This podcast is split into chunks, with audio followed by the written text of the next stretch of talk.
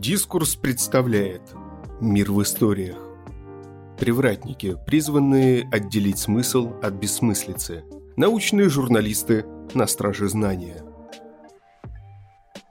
Наш мир становится все более сложным, это общепризнанный факт. Возрастающая сложность картины мира, все большая специализация разных научных дисциплин нередко требует специализации и от журналистов, освещающих новости науки. Научный журналист – уже вполне состоявшаяся профессия, а значит, нужны пособия, по которым они будут учиться. Поскольку не все университеты успевают за прогрессом, очень ценно, когда профессионалы начинают по своей инициативе делиться секретами мастерства. Книга «Полевое руководство для научных журналистов» официальное руководство Национальной ассоциации научных журналистов под редакцией Деборы Блюм, Мэри Кнутсон и Робин Маранс-Хеник, вышедшая в издательстве Альпина Паблишер в 2018 году, представляет собой сборник советов и лайфхаков от профи для их будущих, а также уже для состоявшихся, но менее опытных коллег. Прежде чем говорить о содержании книги, вряд ли можно оставить без ответа вопрос, а актуальна ли вообще сейчас книга про научную журналистику в России? Если вспомнить шутку про «Зачем вам машины, если нет дорог?», трудно обойтись без сомнений. А имеет ли смысл вообще говорить о научной журналистике, если и наука, и журналистика в стране в глубоком кризисе? Взгляните хотя бы на результаты проверок и пути выхода из него – пока как-то не очень просматриваются. С одной стороны, достаточно взглянуть на результаты проверок Диссернета. С другой – на рынок труда, где сейчас куда более востребованы пропагандисты, которые, на минуточку, вообще журналистами не являются. Научному журналисту, стремящемуся строго следовать этике и ищущему объективную истину, вряд ли будет просто найти работу, хоть в каком-то конкретном СМИ, хоть фрилансером. Плюс не следует забывать, что иногда поиски истины бывают смертельно опасны. Россия вообще достаточно опасная для журналистов страна. В 2017 году вошедшая в десятку стран, где власти не расследуют убийства работников СМИ. Тем не менее, по возможности, лучше все-таки сохранять осторожный оптимизм. Ведь любые кризисы рано или поздно заканчиваются, а знания, кристаллизованный чужой опыт, как бы банально это ни звучало, ценность непереходящая. Изучить этот опыт, которым решили поделиться ведущие научные журналисты США, в любом случае будет полезно.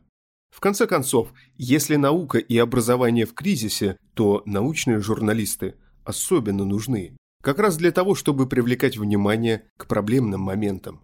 Представлять себе научного журналиста исключительно в качестве бодрого рупора, вещающего о блестящих разработках лекарства от рака или обильном плодоношении яблонь на Марсе – это упрощенное и ошибочное представление.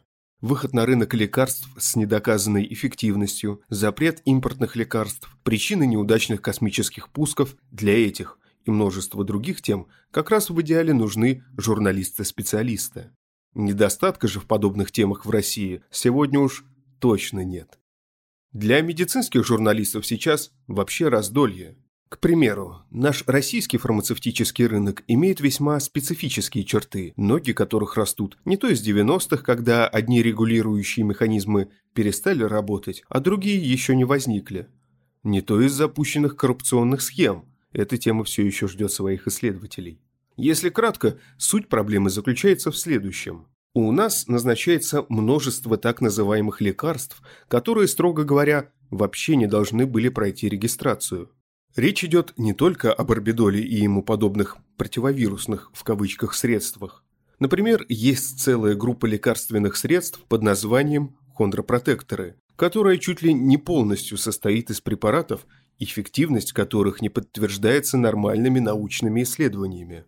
В Европе и США артрозы, которые после определенного возраста настигают немалое количество мужчин и женщин, последних значительно чаще, хондропротекторами не лечат. В крайнем случае глютазамин и хондроитин назначаются в качестве БАДов, но чаще всего люди пьют БАДы самостоятельно. Раз безопасно, то пей, если хочешь.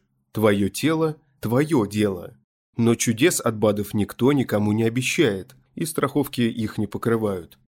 В России же пациент с гонартрозом или коксартрозом, хоть в частной клинике, хоть в государственной поликлинике или больнице, получит, скорее всего, рецепты на лекарства, половина из которых лекарствами вовсе не является. И главная ответственность тут, судя по всему, все-таки не на врачах, а на тех, кто эти сомнительные лекарства зарегистрировал и продвигает. Судя по содержанию бесед на сайтах, где обмениваются опытом медицинские представители, многие из них вполне отдают себе отчет в том, что предлагают врачам назначать своим пациентам фуфломицины. Но на данный момент лавину назначений разнообразных пустышек, гомеопатических или просто не имеющих доказанных лечебных эффектов, просто некому остановить. Можно еще вспомнить разнообразные приборы для домашней физиотерапии. Уж сколько раз твердили миру, что слабые магнитные поля никаких достоверных лечебных эффектов не оказывают. А тем не менее, работающие на основе оных дорогостоящие игрушки продаются в аптеках и рекламируются по ТВ. Разве не отличная цель для журналистского расследования – выяснить, кому на самом деле принадлежат заводики по производству этих псевдолечебных игрушек, каким образом этими игрушками оснащают поликлиники и санатории, а также кто и за какой прайс пишет про них восторженные отзывы в интернете. Но тут надо четко понимать, что подобные расследования насколько актуальны, настолько же и опасны. Любой журналист, выбравший тему про чьи-то большие прибыли, а в случае с физиотерапевтическими игрушками они явно баснословные, поинтересуйтесь на досуге розничной ценой какого-нибудь алмага. Очень рискует. На что могут пойти те, кто с баснословными доходами расстаться не захочет? Догадаться несложно. Поэтому здесь нужно отдельно еще раз напомнить. Деятельность российского научного журналиста будет носить высокорисковый характер. Да, Работа непочатый край, но при попытке выйти за пределы уютной популяризации науки легко можно столкнуться с угрозами, уголовными преследованиями, а в некоторых случаях и с опасностью для здоровья и жизни. Конечно, настоящая журналистика в принципе работа опасная. Это только пропагандистам, транслирующим линию партии, быть легко и приятно, да и то до поры до времени. Но не следует обольщаться и насчет узкой журналистской специализации, связанной с наукой. Настоящий научный журналист неизбежно, рано или поздно, столкнется с настоящими, реальными рисками, не говоря уж про упомянутые выше проблемы с поиском работы. Впрочем, скорее всего, с трудностями трудоустройства рано или поздно встретимся мы все. Так что этот аргумент при выборе профессии вряд ли можно считать приоритетным. Кстати, даже занимающиеся на первый взгляд совершенно безопасной популяризацией науки автора могут получить, к примеру, иски от обиженных гомеопатов. К счастью, в 2016 году обошлось. Национальный совет по гомеопатии проиграл суд журналу «Вокруг света».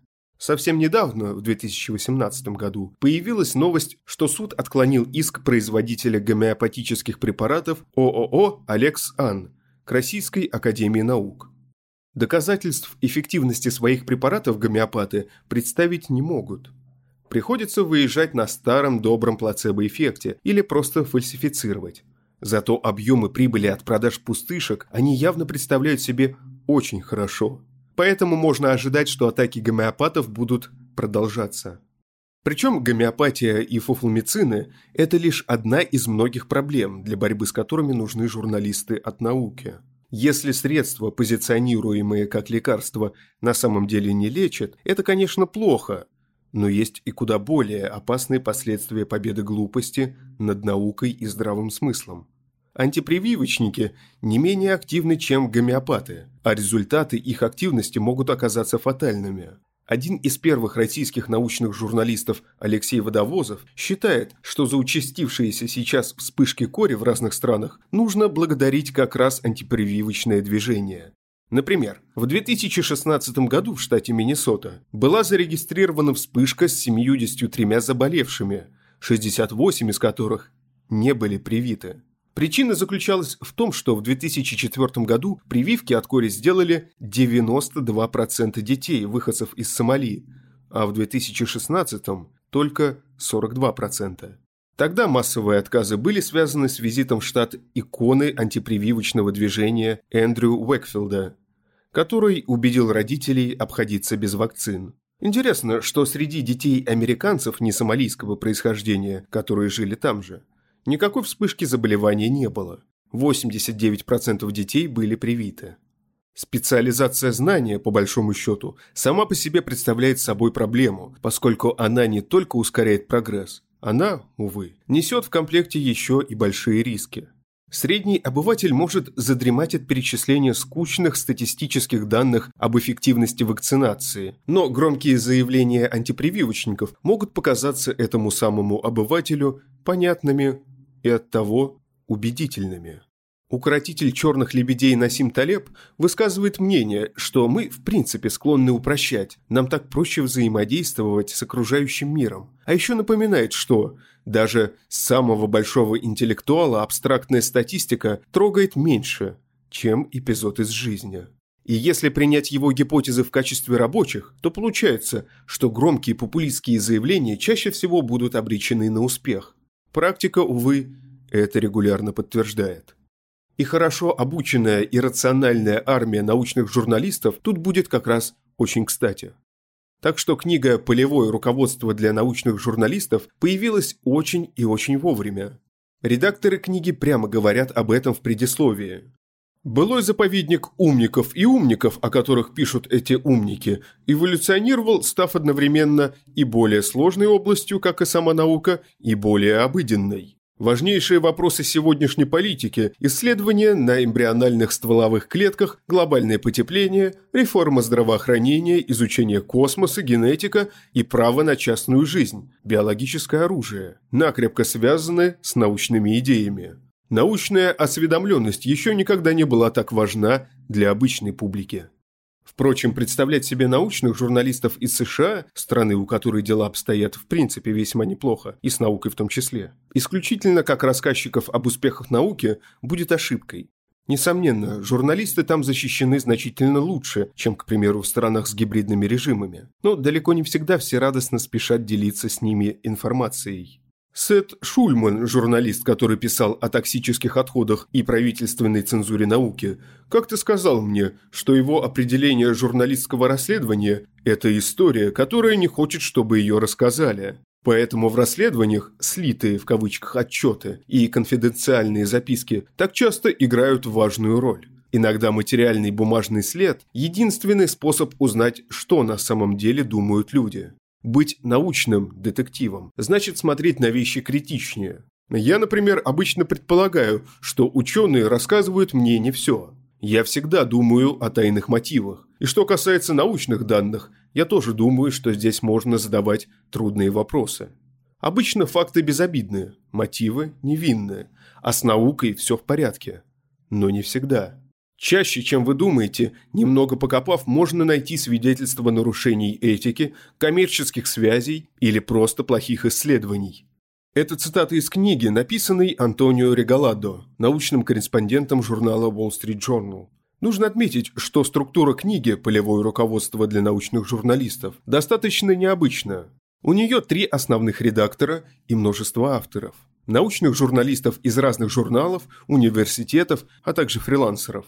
Книга состоит из шести частей, и каждая из частей посвящена определенной теме. Причем своим опытом и соображениями по каждой из них делятся несколько профессионалов, что представляется собой ценным, поскольку тема освещается максимально полно и многогранно. Темы сформулированы достаточно емко, например, часть четвертая «Освещаем науки о жизни», и если книга научного журналиста Мэтью Шипмана «Научная коммуникация», вышедшая в издательстве «Альпина Нонфикшн» в 2018 году, представляет собой лаконичные рекомендации для научных пресс-секретарей и журналистов, то полевое руководство для научных журналистов – это, по сути, целый экспресс-курс, подробный и обстоятельный. Поскольку проблема с доказательствами эффективности лекарств, судя по всему, интернациональная, да и антипрививочное движение заражает умы граждан в очень и очень многих странах, вполне ожидаемо, что в книге немало внимания уделяется медицинской тематике. Профессионалы подчеркивают, как важно тут для журналиста быть критичным и въедливым. Мэрилин Чейз, медицинский репортер Wall Street Journal, прямо предупреждает, когда журналисты пишут об исследованиях в области терапии, ими легко манипулировать. Компании, которые пытаются привлечь финансирование в разгар решающего клинического испытания, могут предложить вам посмотреть некоторые данные или взять интервью у пациента, который чудесным образом излечился с помощью их препарата. Опасайтесь таких фрагментированных данных, которые опускают неудобные факты, что всем остальным лечение так не помогло. История одного пациента – это единичный случай. Он не говорит об эффективности препарата. Для этого нужны данные обо всех пациентах. Так что если вы используете такие истории, делайте это с осторожностью. Ищите баланс между обещанием исцеления и возможными рисками. Сообщайте читателям, что из одного случая, каким бы убедительным он ни был, нельзя делать вывод. Это цитата из главы «Инфекционные болезни», написанной Мерлин Чейз для части «Освещаем науки о жизни». Хочется отдельно отметить принципиальный момент, на котором авторы сделали особый акцент. Традиционная журналистика стремится к объективности, давая слово обеим сторонам в любом споре. Но часто бывает, что в ожесточенных научных спорах поиск другой стороны – медвежья услуга читателю. Не следует цитировать маргинальные точки зрения тех, кто считает, что ВИЧ не вызывает СПИД, не верит в эволюцию или считает Землю плоской, только потому что они существуют. В научной журналистике больше, чем где бы то ни было, баланс точек зрения требует не просто предоставить одинаковое количество строчек каждой стране. Он требует авторского мнения, контекста и понимания, когда некоторые точки зрения нужно просто игнорировать. Не всякое оружие можно купить без соответствующей лицензии. Некоторые вещества маркируются как опасные и должны находиться вне доступа детей или людей, утративших дееспособность. Возможно, аналогичного принципа следует придерживаться и с некоторыми идеями. Пометить их мысленно как потенциально опасные и соблюдать в обращении с ними специальные правила. Ведь вирусные идеи антипрививочников и апологетов гомеопатии живучи и заразны, практически как обычные вирусы, которые примитивно устроены, давно известны и в принципе изучены, но тем не менее большинство из них никак не удается полностью извести. Поскольку никто в здравом уме и доброй памяти не стремится сознательно способствовать распространению вирусных инфекций, целесообразно придерживаться подобного принципа и относительно лженаучных вирусных идей. Не нужно помогать их распространению. Эти идеи и так успешно циркулируют в головах обывателей, которые, к сожалению, не могут все поголовно быть экспертами в разных сферах наук, и потому легко могут поверить мифам, либо довериться недобросовестной рекламе. Не обойден вниманием и еще один важный вопрос. Как научному журналисту завладеть вниманием читателя? Вся первая часть книги посвящена обучению мастерству. Интересно, что профи расходятся во мнении, на какого усредненного читателя следует равняться. Кто-то предлагает работать над текстом, представляя перед собой умного обывателя. А одна из редакторов книг, Дебора Блюм, вообще ставит перед собой архисложную задачу мне помогает образ конкретной читательницы, которую наука вообще нервирует, и которая бросит читать мой текст, как только я подсуну ей многосложный медицинский термин. Моя читательница – пожилая женщина в бегуди, которая засыпает над газетой. Если уж я смогу захватить ее, поймать знающего толк в науке читателя проще простого. Почти 500-страничная книга, кстати, читается вполне легко, что служит дополнительным свидетельством того, что авторы – настоящие профессионалы. Поэтому, кстати, полевое руководство вполне можно рекомендовать не только журналистам и выпускникам школ, приглядывающимся к журналистской стезе. Эта книга вполне может понравиться широкому кругу самых разных читателей. Во-первых, читатель узнает множество новых интересных фактов. Авторы интересно и подробно рассказывают о своей работе. А во-вторых, это и, возможно, главное, книга вполне может поспособствовать развитию критичного мышления. Это очень ценно, ведь вредный, въедливый обыватель уже не будет легкой мишенью для мошенников, не станет лечить онкологию гомеопатией и вряд ли станет бояться прививок и ГМО. В заключение приведу последние слова эпилога полевого руководства. К счастью или несчастью, научные журналисты служат привратниками, Возможно, они должны быть защитниками не ученых, а науки, как набора принципов. Это может быть неудобной ролью для профессии, которая должна ценить нейтральность и равновешенность, беспристрастность и свободный разум. В какой-то момент нейтральность должна уступить место здравому смыслу. Опросы общественного мнения продолжают показывать, что кругом верят в магическое исцеление, экстрасенсорные способности, привидения и ясновидение. Как и креационизм, все это абсурд. И если вам это слово не нравится, можно сказать чушь, самообман, вздор, галиматья. У всех этих течений есть харизматичные и хорошо одетые представители. Если уж научные журналисты не будут отделять правду от демагогии, кто же тогда будет? Автор Ольга Ушакова. Озвучил Николай Носачевский.